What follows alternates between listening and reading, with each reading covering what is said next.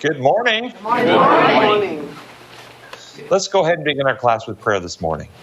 Gracious Father in heaven, we are so thankful for your love and for the way you have designed your universe and kingdom to run. We ask that your spirit will join us here this morning, enlighten our minds, uh, transform our hearts, make us effective in sharing this final message of mercy, the, the truth of your kingdom to the world, that you might come soon. We pray in your holy name. Amen. We are doing lesson number three in the quarterly God's Mission, My Mission. And the title this week is God's Call to Mission.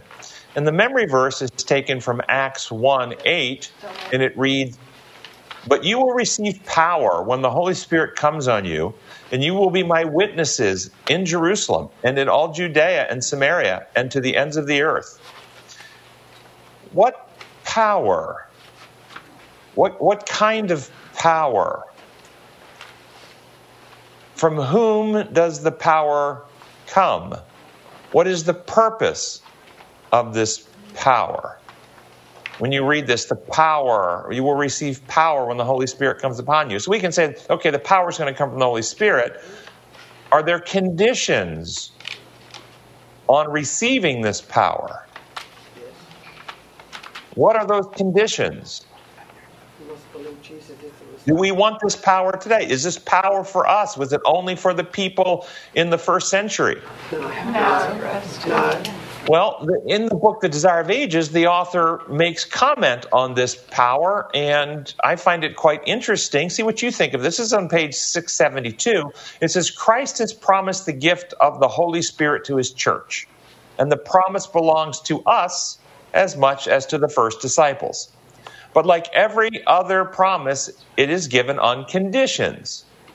There are many who believe and profess to claim the Lord's promise. They talk about Christ and about the Holy Spirit, yet receive no benefit. They do not surrender the soul to be guided and controlled by the divine agencies. We cannot use the Holy Spirit, the Spirit is to use us. Through the Spirit, God works in his people to will and do of his good pleasure, Philippians 2:13.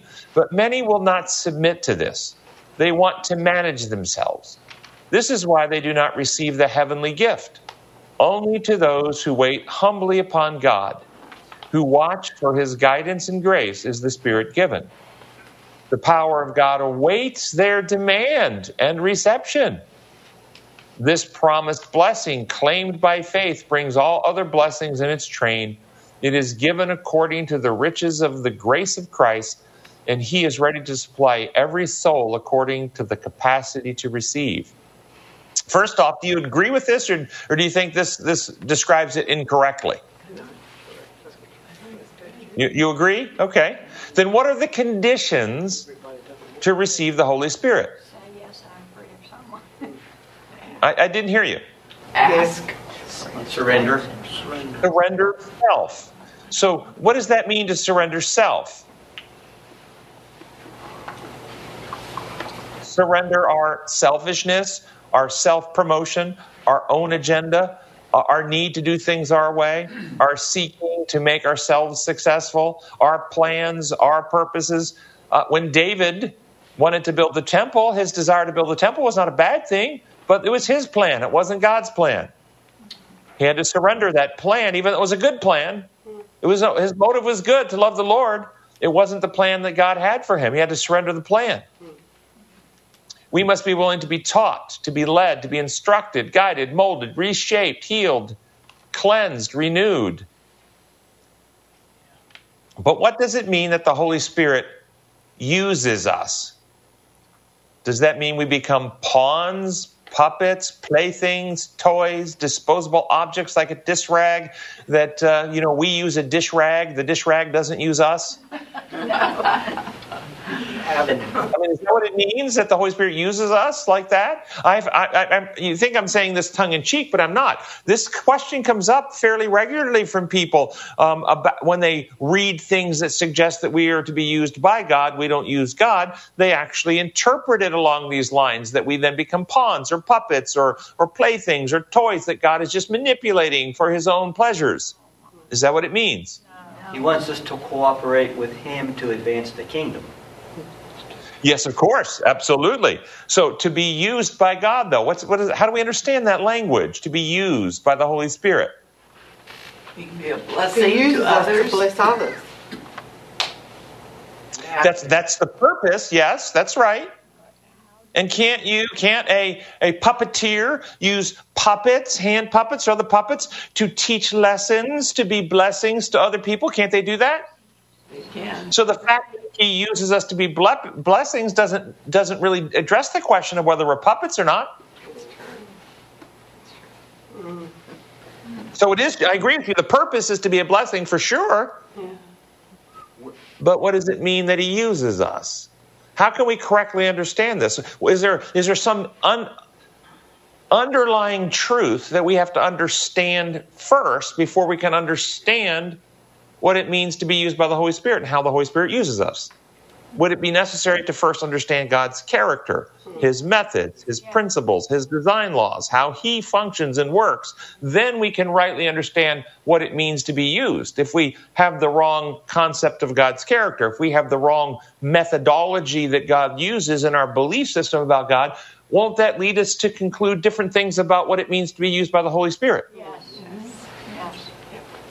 So when we understand the truth of God's character and his design laws, then we understand Romans 8 that God is for us, always for us. And he's always using his energies for the best of every person. God doesn't choose to lead in a person's life differently than that person would choose for themselves if they could sit on God's throne and see all the variables that God knows. Do you believe that to be true? Yes. You know, in the book Ministry of Healing, written by the same person who wrote Desire of Ages, um, the author writes the following God never leads his children otherwise than they would choose to be led if they could see the end from the beginning and discern the purpose they are fulfilling as co workers with him. This, this idea was quite impactful in my own life personally to recognize sometimes we face challenges, emotional distress, uh, issues that, that we don't see. But as I step back and realize, do I really believe God loves me? Do I really believe He wants better for me than I can actually choose for myself? Do I really believe that He knows variables that are beyond my awareness, future variables, other people's attitudes, uh, things in the environment that I don't even know about? That He then can in, uh, in, internalize and apply all those different variables to the circumstance that I can't even do. Do I really trust Him with decisions like that? Or do I trust Him if it goes down the path that I have concluded is really the best? And when I got this idea in my mind, I really believed that to be true. It took a lot of stress over the elements that I didn't personally have the, the final answer on yet. so God's use of us, as I understand it, is for our good, for our our higher development, for our eternal life, for our ability to grow, mature, attain, fulfill, and eventually discern and be thankful to and for our amazing God who condescended to meet us in our ignorant, childlike states and needs. And this is why the Bible says when we do surrender to the Holy Spirit and allow the Holy Spirit to use us to do exactly what the Holy Spirit wants to do in our life, we develop what are called fruits of the Spirit. Galatians 5 22 and 23. And the fruits of the Spirit are love, joy, peace, patience, kindness, goodness, faithfulness, gentleness, and self control, not God control. We actually are restored to autonomy, to having greater self determination and self governance, but now we're making free will decisions in harmony with the methods, principles, and purposes of God because our hearts have been changed to share. And we know and we understand it makes perfect sense. It's much better to live in harmony with the way God built life. Why would I want to do it any other way? So we never become puppets. We are being used by the Holy Spirit, but we are always free. And the Holy Spirit frees us from fear, from, from selfishness, from addictions, from old destructive habits, frees us from the control and manipulation of other people, and restores His living law of love within our hearts and minds that become the motivator to our free will decision making. Does that make sense to everybody? Mm-hmm. Yes. So it, it is a different understanding of what it means to be used than how the world, if somebody says, I'm going to use that person to do something, it's typically with a different methodology and a different understanding of what that means than when we understand God uses us. Let me ask you this. We're talking about the power, the power of the Holy Spirit that is still available for us today. Will God empower people to lie about Him and misrepresent Him? No. So, if you're a Seventh day Adventist or familiar with the Seventh day Adventist Church, have you ever wondered why the Seventh day Adventist Church preaches that they have a message that is to lighten the world to hasten the second coming of Christ, the message given by Jesus himself, given by God, that, that when taken to the world will, will hasten the day, yet the second coming is delayed. It hasn't been hastened, it's been delayed. We have a message that will hasten, but yet we teach the message has been, the, the coming has been delayed. Is it possible that there has been a delay because the church leadership officially rejected the message that would hasten the day and replaced it with a fake message? And therefore, the power of the Spirit has been resisted by the church itself, and we're delayed. Well, you don't have to take my word for it. Uh, one of the founders of Seventh day Adventist Church, who was at the 1888 General Conference, who wrote The Desire of Ages and Christ Object Lessons, uh, has written some very interesting things about what I just said. I'm going to share her words, and you can decide whether you believe them or not. Everybody be per- perfectly persuaded in, in their own mind, but but this person is is laying out a position with an explanation as to why there has been a delay and why the power of the Holy Spirit has been shut away from the church. You can agree or disagree, but let's look at the position. This is uh, from, let's see, third manuscript release, page 191. It says, When I purposed, this is Ellen White speaking, when I purposed to leave, the Minneapolis, leave Minneapolis, the General Conference, the angel of the Lord stood by me and said, Now I'm going to pause right there.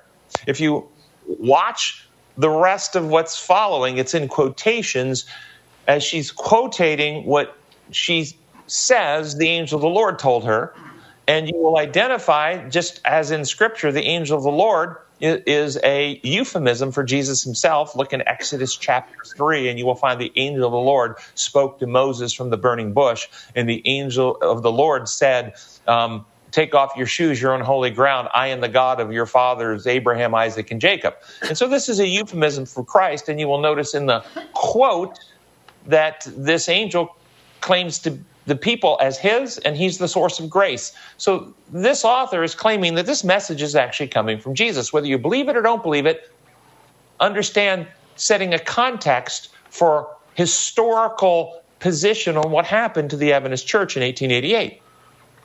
So here's the quote. Um, I, I uh, the angel of the Lord stood by me as I was purposing to leave Minneapolis. Not so. God has a work for you to do in this place. The people are acting over, that means reenacting, the rebellion of Korah, Dathan, and Abiram. I have placed you in your proper position, which those who are not in the light will not acknowledge. They will not heed your testimony. What was Ellen White advocating at 1888? The healing view of the gospel promoted by Jones and Waggoner, actual righteousness by faith. We become the righteousness of God, not the legal fraud of declaring people righteous who are not righteous. Uh, in this recognition, they, un- they advocated that the Ten Commandment law was an added law, it was not always in existence. They taught that this genuine restoration to righteousness which was also the healing of the heart and mind, the recreation of the inner man, the rebuilding of the temple, the cleansing of the bride. All these metaphors were the same as this position of becoming the righteousness of God, purifying the bride, preparing the church for Christ's return. But the church leadership rejected this healing view and chose instead to embrace the legal view that says, oh no, we aren't actually made righteous. We are not actually cleansed from sin. Our record books in heaven get cleansed from sin while we get declared legally righteous, even though we remain unrighteous on earth. So we're unrighteous people with a legal um, declaration happening in a courtroom scene in heaven. This is what the church leadership embraced instead. And like Korah, they rejected the manna, which is heavenly bread of truth, choosing and preferring the flesh pots of Egypt, which are the worldly systems and methods, in this case, the penal legal system of salvation. This is according to the angel of the Lord, like Korah saying, we can't succeed, we can't, we can succeed in going to, we can't succeed in going to the promised land. Korah says, you can't go. It's too much. Don't go over there. Don't have faith. Don't trust. We can't succeed in being righteous. We can't succeed in having our hearts renewed. We can't actually go into the heavenly promised land. This is what the church leadership is saying. The church leaders prefer the imperial law view, telling Adventists that, that ever since uh, we can't succeed in experiencing the righteousness of Christ, it's too great for us. God can't give us the power to be victorious in our lives, so we will be, uh, so that we'll be prepared to stand when He comes in His presence. No, we only get legal declaration while we remain unrighteous and have to hide behind Jesus to protect us from His Father. That's the message our church took forward. Continuing on with this quote, this is again the angel of the Lord speaking. But I will be with you. My grace and power shall sustain you. It is not you they are despising, but the messengers and the message I send to my people. And I want to say this to our friends of Come and Reason around the world. Realize that if you are presenting this message of God's design law, the truth of his character, the healing love of God, and you find that you're not being positively received in your local congregation, you're being rejected, recognize they're not rejecting you. They're rejecting Jesus Christ, just like the 1888 leadership did. Continuing on with the quote. They have shown contempt for the word of the Lord. Satan has blinded their eyes and perverted their judgment. And unless every soul shall repent of their sin, this unsanctified independence that is doing insult to the Spirit of God, uh, they will walk in darkness. I will remove the candlestick out of his place, except they repent and be converted, that I should heal them. Notice that I should heal them. They have obscured their spiritual eyesight by refusing the truth of God's design law, by upholding the Roman imperial system of legal adjustment and imposed law with inflicted punishment for the ruling authority, they have blinded themselves to how reality works and live in a religious legal fantasy of confusion and contradictions mirroring this world with a God who is the source of pain, suffering, and death, and they call it justice. And this is what is being taught. This is why we're wandering in the wilderness. And if they persist in teaching this, they will become blind and incapable of seeing the truth or leading others into the promised land. And the SDA church has been wandering in the wilderness for over 135 years. God is waiting for a people to return to worship Him as Creator, and then His Spirit will empower them to lighten the world. Continuing on with the quote They would not that God should they would not that God should manifest his spirit and his power, for they have a spirit of mockery and disgust at my word. This is again the angel of the Lord speaking. Not that they have a mockery at what Ellen White was saying. The angel of the Lord is saying they're mocking the message coming from God. This was the leadership of the church. Lightness, trifling, jesting, and joking uh, are daily practice. They have not set their hearts to seek me Again, notice that the angel Lord is the one that says they should be seeking him. So this is really, again, Jesus speaking here, at least according to this author. They walk in the sparks of their own kindling, and unless they repent, they shall lie down in sorrow. Thus says the Lord. And then a second quote, which is out of First Selected Messages 235, also describing these same events. The same author writes the following An unwillingness to yield up preconceived opinions and to accept this truth, the truth that the Ten Commandments were added and righteousness by faith is something we actually experience. We become righteous. They, this was rejected. Lay at the foundation of a large share of the opposition manifested at Minneapolis against the Lord's message through the uh, brethren Waggoner and Jones. By exciting the opposition, Satan succeeded in shutting away from our people, in a great measure, the special power of the Holy Spirit that God longed to impart to them. The enemy prevented them from obtaining the efficiency which might have been theirs in carrying the truth to the world. As the apostles proclaimed it in the day of Pentecost, the light that is to lighten the whole world with its glory was resisted and by the action of our own brethren has been in a great degree kept away from the world. So I have a hypothesis that I'm putting before you. that we have a message, the truth about God, His character of love, His design law, worshiping the Creator, rejecting the Romanization of Christianity. Uh, that this message, when embraced by the people, will be empowered by the Holy Spirit to carry it forward. And the reason that the organization has not carried this message forward, that there has been a delay, is because the leadership took the role of Korah Dathan, and Abiram, rejected the special message, and the Holy Spirit has been shut away from the, the people to a great degree by the false legal system of theology that is being taught in our school systems, in our publications, in our quarterlies, and continues to infect the minds and hearts of people who claim to be part of this group. What are your thoughts about that? Hmm. Do you think I've overstated it from these documents? No. So, what are the conditions for us to receive the Holy Spirit today? First, as individuals, we must surrender and have our own hearts, minds, and souls and spirits cleansed from our own self aggrandizement and self centeredness and fear. We must be willing to be transformed, reborn, recreated to be like Jesus in our own motives and desires, loving God and loving people. I want to take a message that will heal them. We must be willing to be corrected, to give up wrong ideas and replace them with eternal truths, the eternal gospel. Be lovers of the truth, not lovers of creeds or fundamental beliefs or doctrinal statements or other people's opinions or, or some office that we're holding or position in some organization. And we must know and be willing to share the truth of God's character of love and his design laws to the, to the world. And, and I think these are the conditions. And when, when we meet these conditions, we'll, we will experience that, the, the outpouring of the Holy Spirit, the latter rain. Now, I must take a moment and discuss the process of what I just did. The reason I must discuss the process is because invariably I will receive emails this week expressing dissatisfaction with me, suggesting that I have been attacking the church suggesting that I'm embittered or that I have sour grapes uh, from previous mistreatment that I've gone through, that I'm being negative and that I should instead focus on the positive and lift up Jesus and stop being so critical of the errors in the system. But let me be clear I am not against the Seventh day Adventist Church any more than Jesus and the apostles were against the Jewish people and the Jewish nation 2,000 years ago. I love the church like Jesus and the apostles loved the Jewish nation and the Jewish people. They were against the lies that had infected the system that prevented the people from recognizing and embracing the Messiah. Likewise, I am against the lies that have infected the system and corrupted the beautiful truths that we should be teaching. I'm not against the church in any way.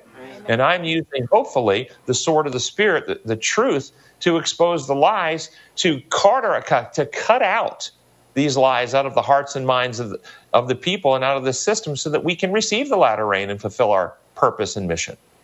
Amen. Any questions about that? Amen. Amen. Sunday's lesson, it says uh, in the first paragraph, in order to reach others, God intends for us to move beyond our comfort zone.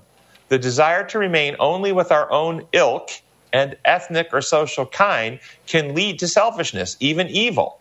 This danger is one of the lessons derived from the story of, of Babel, Tower of Babel. Do you see a problem with this paragraph? There is a serious problem with this paragraph. Do you see it? It misdiagnoses or misplaces the problem. This is the sentence that you should really hone in on. The desire to remain only with one's ilk and ethnic or social kind can lead to selfishness, even evil. But it's the reverse. It is fear and selfishness that lead to sectarianism, uh, prejudices, biases, and all these other divisions that uh, denigrate other people. We are born in sin, conceived in iniquity, Psalms 51. This is the carnal nature, the me first orientation that drives us to, to violate God's law of love for other people. it, it is selfishness that is the problem. And selfishness is not repl- when it's not replaced in our heart as the primary motivator with love for God and others which occurs when we're reborn, if that doesn't happen, then we invariably divide into various identity groups that make us feel good about ourselves. And we find others that we can denigrate and project our own flaws upon and our own self satisfaction upon.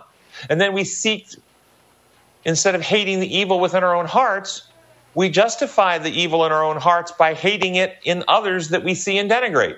And this leads to the divisions that we have in society. So I think the primary problem is the sin in the heart that causes division, right. not the divisions causing the sin in the heart. Amen. So humans divide, we always divide. And if we're not dividing on ethnic or other so, uh, groups, then we divide on other things. We'll divide on nationality. Remember, nation states are artificial. Yet people will identify with their nation and pit themselves against other people from other nationalities and uh, see the other people as less valuable or worthy because they're not of their nation. Sports teams. Have you seen, have you noticed uh, violence and hostility uh, happening when people root for a different team? How about gangs? Consider how gangs divide and make up their artificial standards that members must meet to join. Or political parties. Do you notice how society divides along political parties? None of this is ethnic or or uh, it is simply artificial division. Humans divide because we have selfishness and fear in our hearts. And we want to divide in order to somehow gain more power and security for ourselves. So that's what sin does. Sin divides. But at the Tower of Babel, they were united. The sinful rebels against God were united, they weren't divided. Why were they united if sin divides? Because they had a common enemy and it was God. I don't know who said that, but you're exactly correct. Because they perceived a common enemy, a common threat, they were afraid of another flood. They didn't trust God. And thus they joined themselves together in common cause to protect themselves from their same common enemy, which is God Himself. You can see the same thing happening today when an existential, some overwhelming threat presents itself. People who were fighting against each other suddenly unite to face the common threat together. And it's still fear motive, self motive, protection motive, power motive. It's not love motive. So we see the Tower of Babel, people were motivated by fear, by selfishness, and identified God as the enemy threat and united against the source of life. So what did God do when they united together against him? Genesis 11, 6 through 8. This is from the NIV. Notice what, what, what it says. The Lord said, If as one people speaking the same language they have begun to do this, then nothing they plan to do will be impossible for them. Come, let us go down and confuse their languages so they will not understand each other. So the Lord scattered them from there over the earth, and they stopped building the city. What does it mean that if they had begun to do this, speaking the same language, that nothing they planned would be impossible for them? Let's, let's, let's address that question first. The Bible says that, that if they were united with the same language, then nothing they planned to do will be impossible for them. Does that mean that if united they planned to become angels, that they would then become angels? No. If they plan to create a new planet and, and, and have and, and move to a new planet off of the planet Earth, would, would they be able to do that? No. If that's what they planned?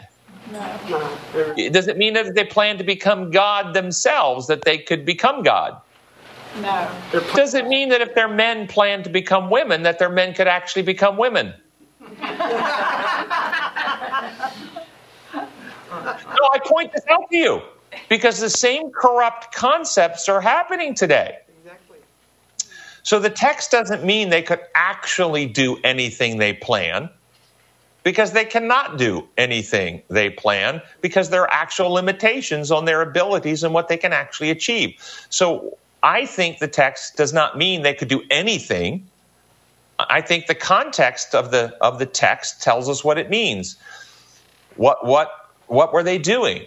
They were rejecting God's word and they were rebelling against him in distrust and sin and selfishness. And so I think the text means that if they continue to rebel against heaven and us, that there is no evil that they plan to do that they won't carry out. They will carry out every evil they plan.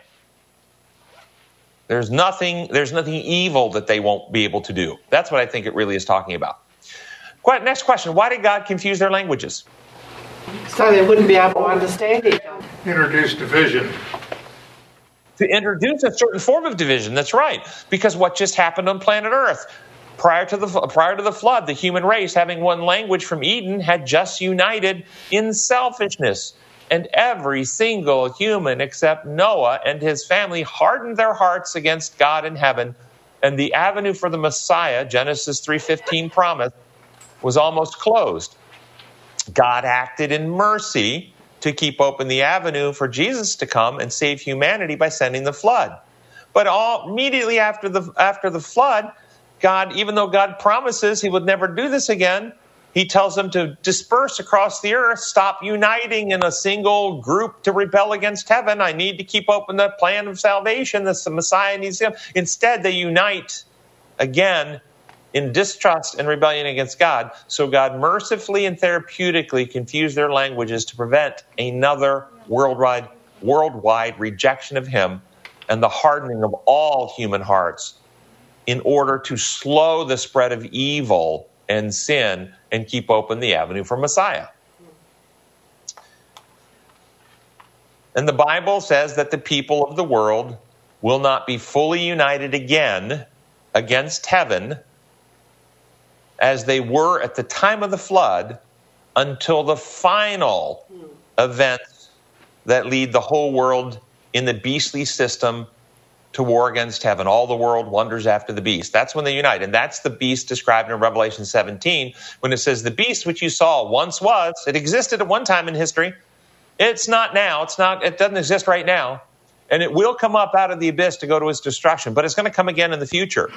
This beast represents the worldwide coalition of all human forces in rebellion against God, except for the righteous, like Noah and his family, which existed prior to the flood hasn't existed since the flood, but will exist again right before Jesus comes. And this, this system of rebellion will also be destroyed, just like the first one was in the flood. So, why did Jesus confuse, confuse the languages? To keep open the avenue for Messiah and spread and slow the spread of sin and evil. It was an act of love and mercy.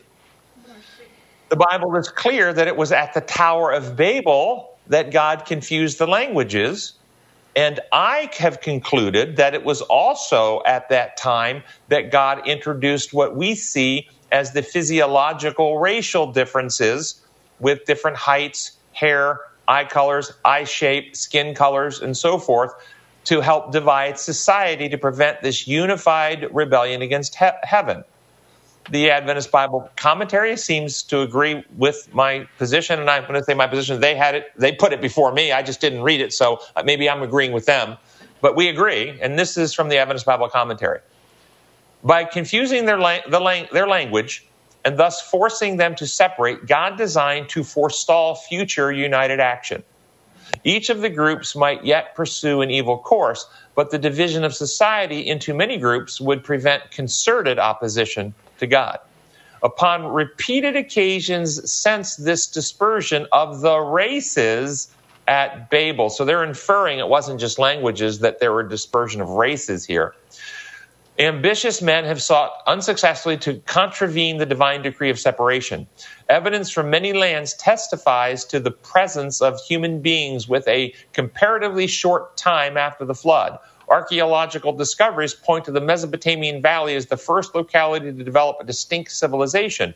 Similar civilizations sprang up soon afterwards in Egypt, Palestine, Syria, Anatolia, India, China, and elsewhere. Again, notice different racial groups in different places of the world. All available evidence supports the cryptic saying of the Holy Writ that the Lord scattered them abroad from thence upon the face of all the earth.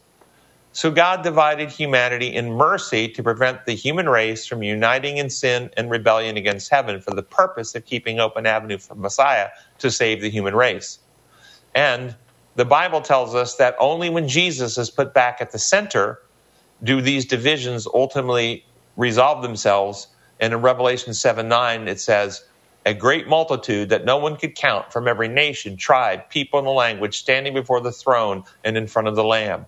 And so eventually these divisions are reversed and we have one unified humanity that we become one as God and Jesus are one, that we are in them and they are in us and we are all united. But that unity of the race only happens when Jesus is at the center.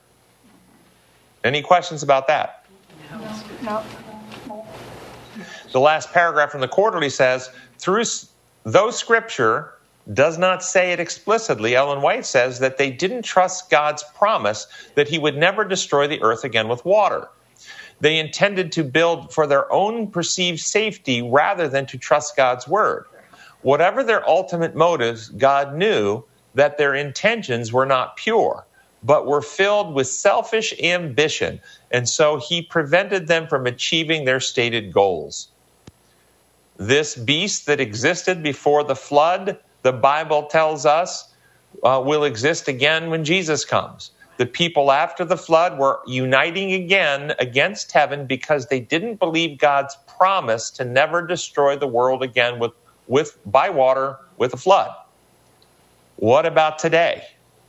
Will a similar lie be used to unite the world against heaven today? Do you see the same disbelief, distrust of God, and his promise made right after the flood, uniting the world in rebellion against God today? Well, this is Genesis 8:22. Look at the promise given right after the flood. This is not the rainbow one, it's right adjacent to the rainbow one. He gave another promise. Here it is. As long as the earth endures, seed time and harvest, cold and heat, summer and winter, day and night will never cease. God made a promise about our climate. In the pro, it, it, it's a promise that until He recreates, until the earth is destroyed at the second coming, our climate, our seasons, our harvest, our, our, our seed time and planting, all of it will continue. It will not be disrupted. Understand how, is there a message going out today that denies this promise? Yeah, yes, there is.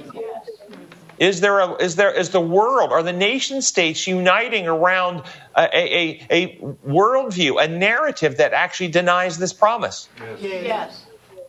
Understand how evil people and evil angels work they identify some threat that you cannot see, touch, taste, feel, hear, or identify by any means that God has given you to identify it, such as the climate is changing. Understand, there is nothing you can do to measure that, see that, discern that, feel that. Nothing.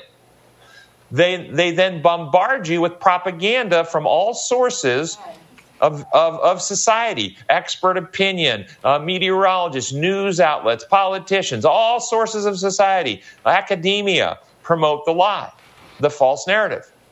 And then they take unrelated events and claim those events are due to climate change, such as a heat wave or a hurricane or a fire.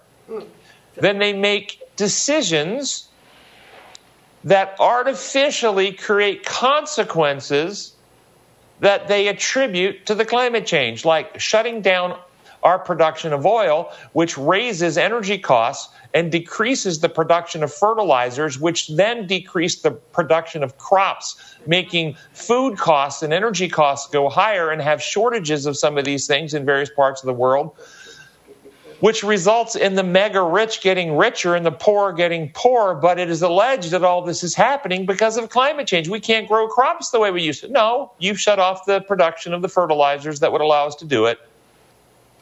All of this increases fear in the people who believe the lie that it is all happening because of climate change. So they go along with other artificial event, uh, interventions that are claimed to stop climate change that have no evidence of impacting the climate in a positive way at all, like new light bulbs and different straws and, and different things like this. And the only evidence that those things do is take money out of the pocket of the people and put it in the pocket of the corporate elites who are making these new products. Exactly. Just like COVID, it's all a big thing. Yes. You see how today, worldwide, the nation states are uniting on climate change lies because they reject God, they reject God's promise, and they are using fear to exploit, dominate, enslave, and control the masses. And Jesus said, these are Jesus' words now in Matthew 24, as it was in the days of Noah, so it will be at the coming of the Son of Man. For in the days before the flood, people were eating and drinking, marrying, giving in marriage, up to the day Noah entered the ark. And they knew nothing about what would happen until the flood came and took them all away. That is how it would be at the coming of the Son of Man. Despite Noah's preaching of the impending flood for 120 years and building of an ark that any of them could have seen, the people, according to Jesus, didn't know what was coming. They didn't understand. They didn't recognize. They were unaware. How is that even possible that they were unaware when he's preaching for 120 years? They're thinking. Because they accepted a false narrative and rejected the message of truth coming from God. If you live back to Noah's day with your current belief in the Bible and God, who would you have believed? Noah or the media and scientific experts of the day? Well, what about today with your current belief in God and the Bible? Who are you believing? Are you believing the Bible and the promise of God that our seasons and climate will not change until the second coming? Or are you believing all the experts and media propaganda and living in fear that the climate is going to be changed and going along with all the propaganda? Jesus said something similar would happen in our day. At his second coming approaches, people are unaware of it. And why are they unaware? Because they believe the lie that there's no God. They believe that we evolved from lower life forms. They believe the earth is being overpopulated. They believe that we must save ourselves. We must build our own tower into heaven. But this tower is not made with bricks, it's made with our own ingenuity and science. We must control the climate and we must uh, uh, fix our, our failing planet. Save the world by destroying it. We must, just like the antediluvians, decide who we're going to believe the Bible, God's Word, or the godless evolutionist pundits of the world who control the narrative that you're getting fed in all of the media outlets of the world. The same people who brought us the COVID mandates and took our liberties and, and coerced our consciences and injured our children. The same people who want to tell you that children without parental consent can get gender reassignment surgery and parents shouldn't be involved. These are the same people. We are not facing a global climate disaster. We are facing a global spiritual disaster. Amen. We are not facing man made global warming. We are facing man made global coldness of heart.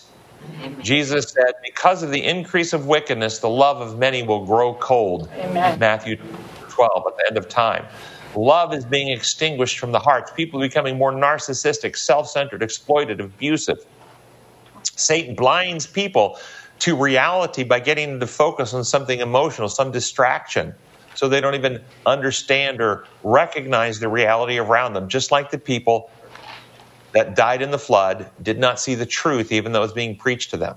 Satan's end time push is active and aggressive and it turns minds away from God, away from the Bible, away from the hope of a new heaven and an earth to a future in which we are supposedly going to destroy ourselves through overpopulation and climate disaster. And he offers the false solution that we must save ourselves through activities that actually harm the people. And the many various solutions proposed by the so called green movement actually are anti human anti science, anti liberty, are pro elite, designed to enslave the masses for the benefit of the elite while they destroy health and healthy living. Amen. All right, so questions about that? And some people think I'm being political. I'm not being political any more than Jesus was in Matthew 24. I'm help, helping you see the reality in which we live. God has made promises, and those promises are being denied by the elites. And many, many Christians that I know are caught up in this elite fear of what's happening in the climate. And they go along with policies and practices that actually cause the problems that the so called pundits are claiming that they're going to deliver us from. We have to have discernment and understand the reality in the creation as God designed it and our role and where we stand in history so we don't get caught up in it. Amen. Monday's lesson focuses on our, uh, our attention on the focal point of the Bible, the most important text in Scripture, in my view, uh, at least in the Old Testament Scripture, and that text is in Genesis three fifteen, where God, speaking to the serpent, says, "I will put enmity between you and the woman. I will put uh, and between your seed and her seed. He shall bruise your head, and you shall bruise his heel. This passage sets the stage and the context for understanding the entire Bible narrative. Everything recorded in the Old Testament is fulfillment of this promise the war between God and Satan. God is working to stop the fulfillment. This is why we see the flood. God is keeping open avenue for Messiah. This is why we see the confused language. Same reason. This is why the Bible shortly thereafter focuses on Abraham uh, and the promises made to Abraham. And understand the promises made to Abraham are not new promises.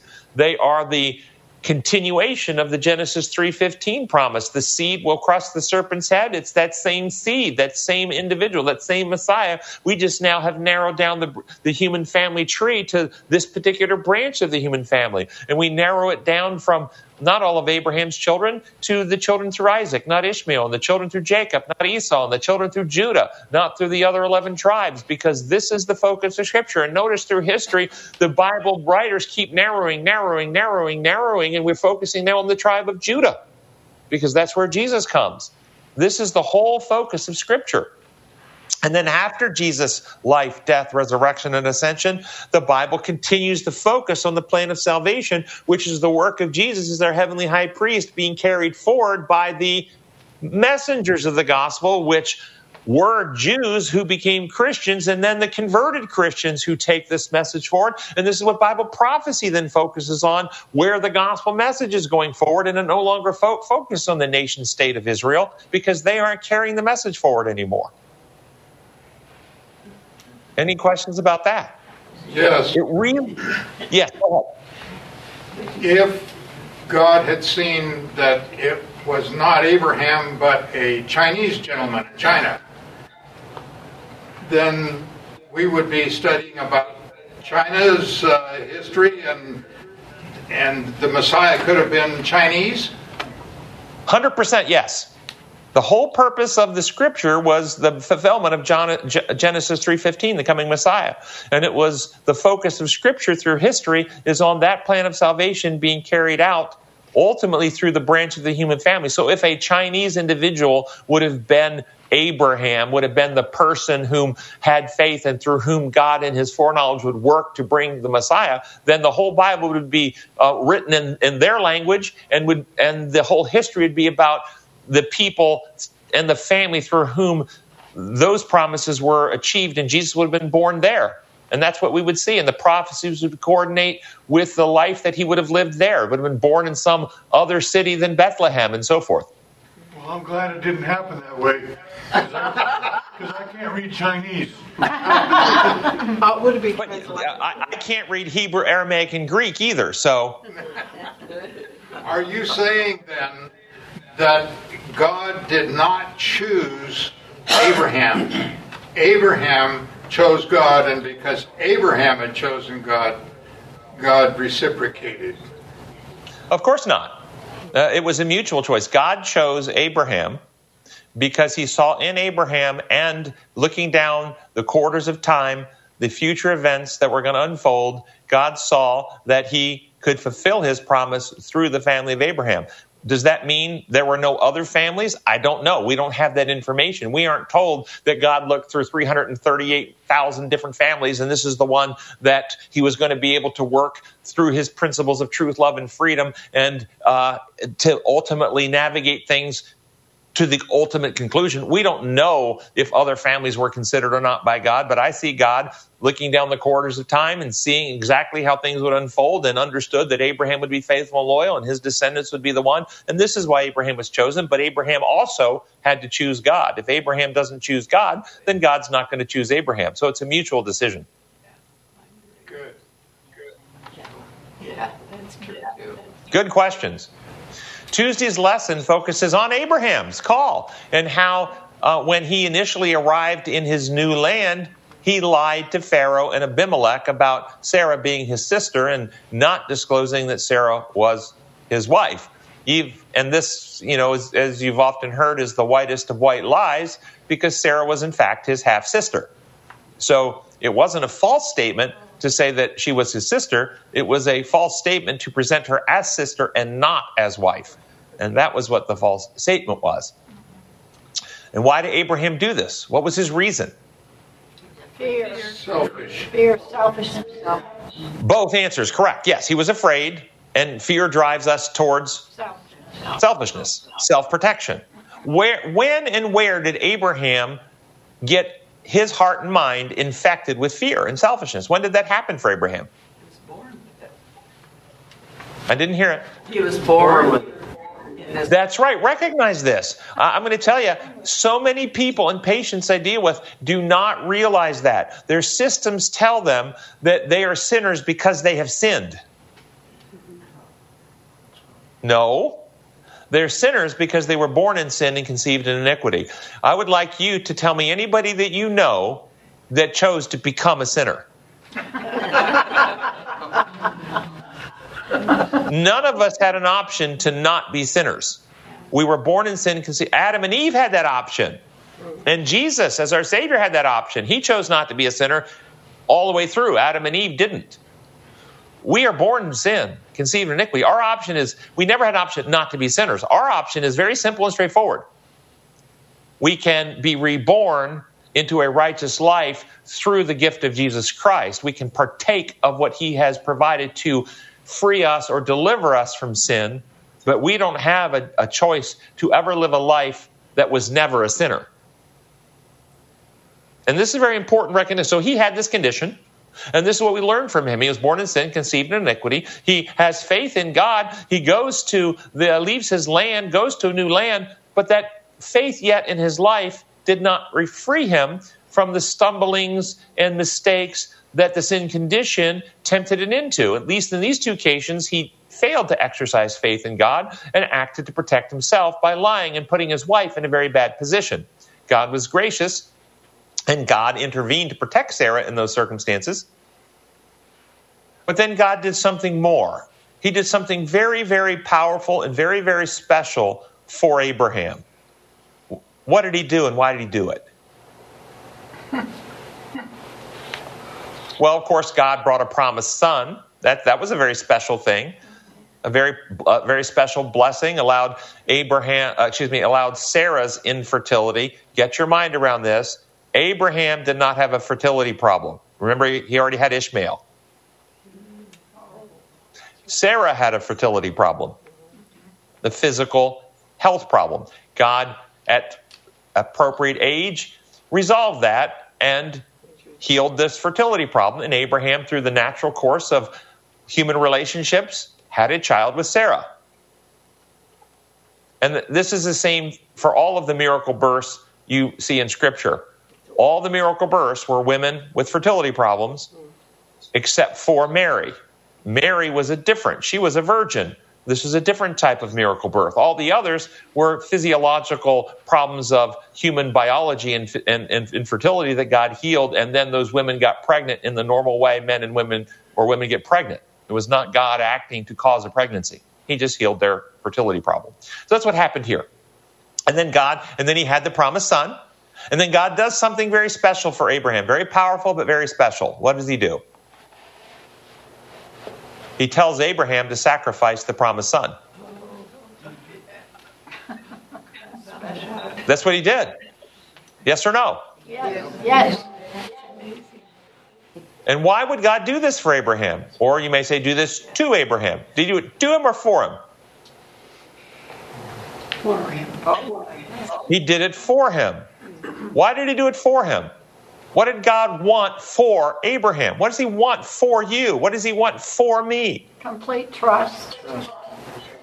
The complete trust in him, which means freedom from the control of fear and selfishness. He wants us to have new hearts and right spirits who can live in complete trust to him. Abraham, while he had enough faith to leave his home, demonstrates by the two lies that he told that he didn't have quite yet the maturity of faith to stand in the face of fear and insecurity. So he takes matters into his own hands on a couple occasions to try to manipulate ends to his own ends, etc. So he still had room to mature and grow.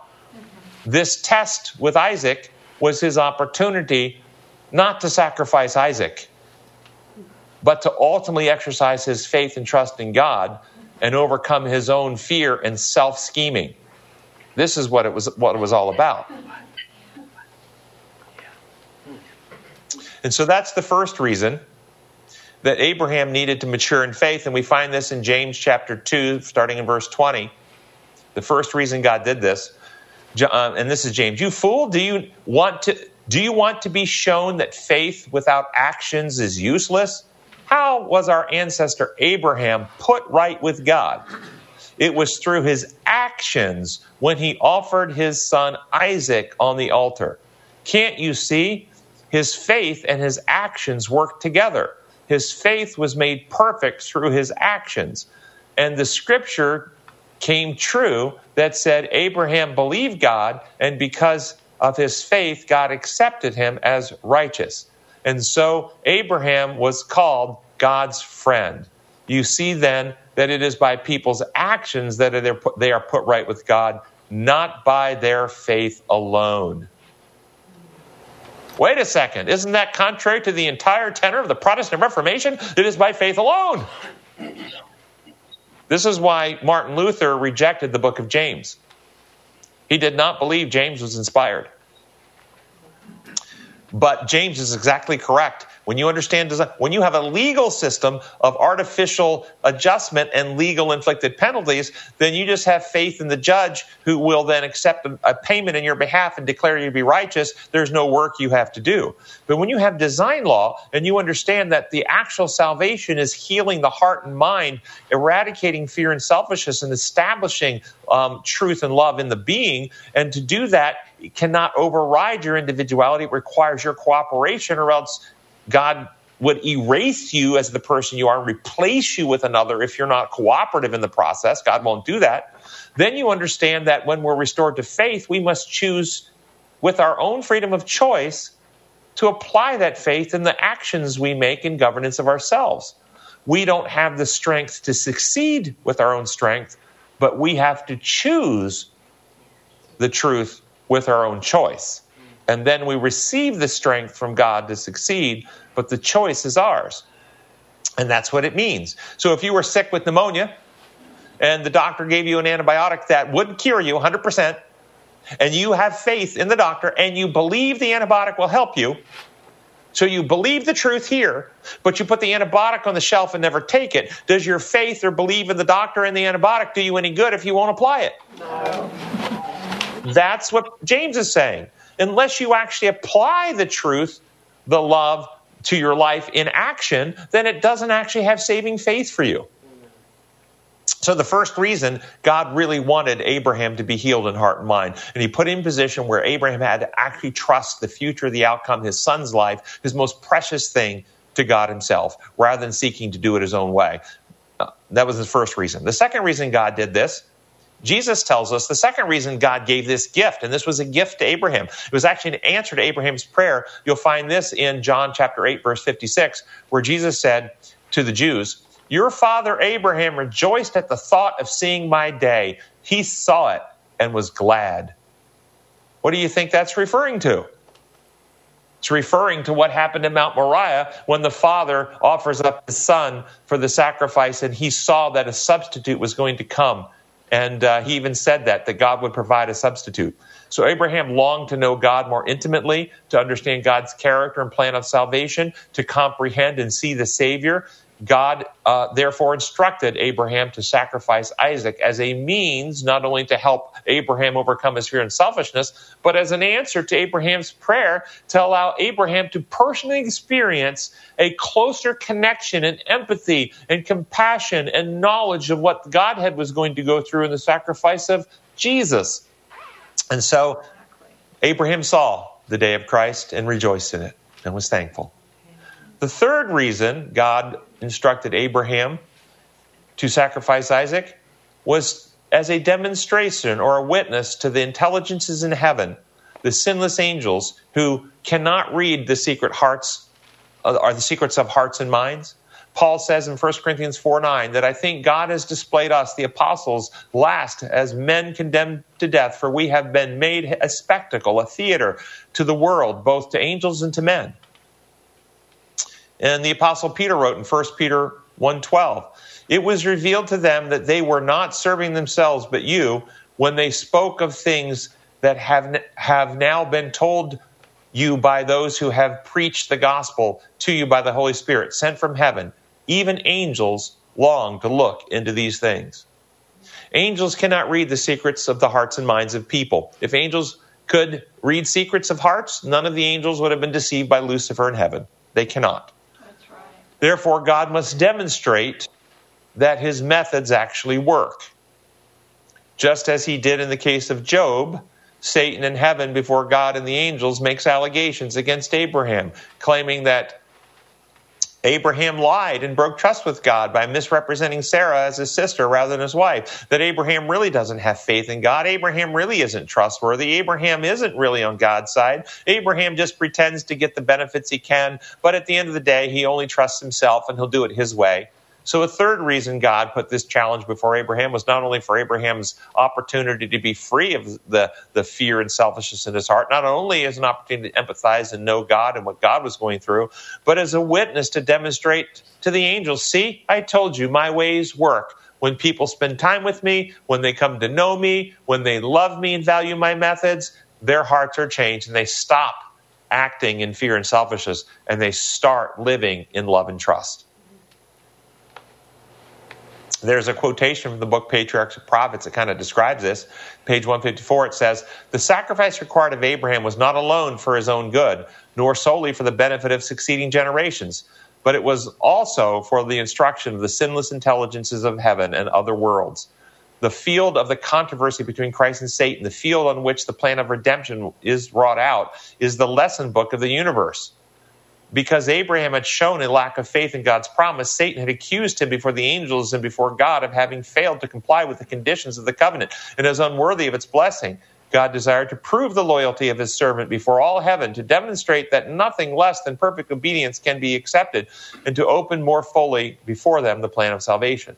So it's the third reason. And there's a fourth reason why God, so if you ever had this, why would God tell Abraham to, to sacrifice Isaac on Mount Moriah? Why would he do it? I'm giving you three reasons for Abraham's overcoming of the fear and selfishness. Uh, uh, for Abraham to empathize and to know more fully what God was going to do and to see the plan of salvation. For Abraham to be a witness and testimony to the unfallen beings. And one more reason to demonstrate that human sacrifice is not what God wants, nor what God accepts. Because God, while He gave the instruction for these reasons, God refused to allow it to be carried forth and would not accept a human sacrifice to appease Him. And we find this truth in other places in the Old Testament, like Micah 6, 6 through 8.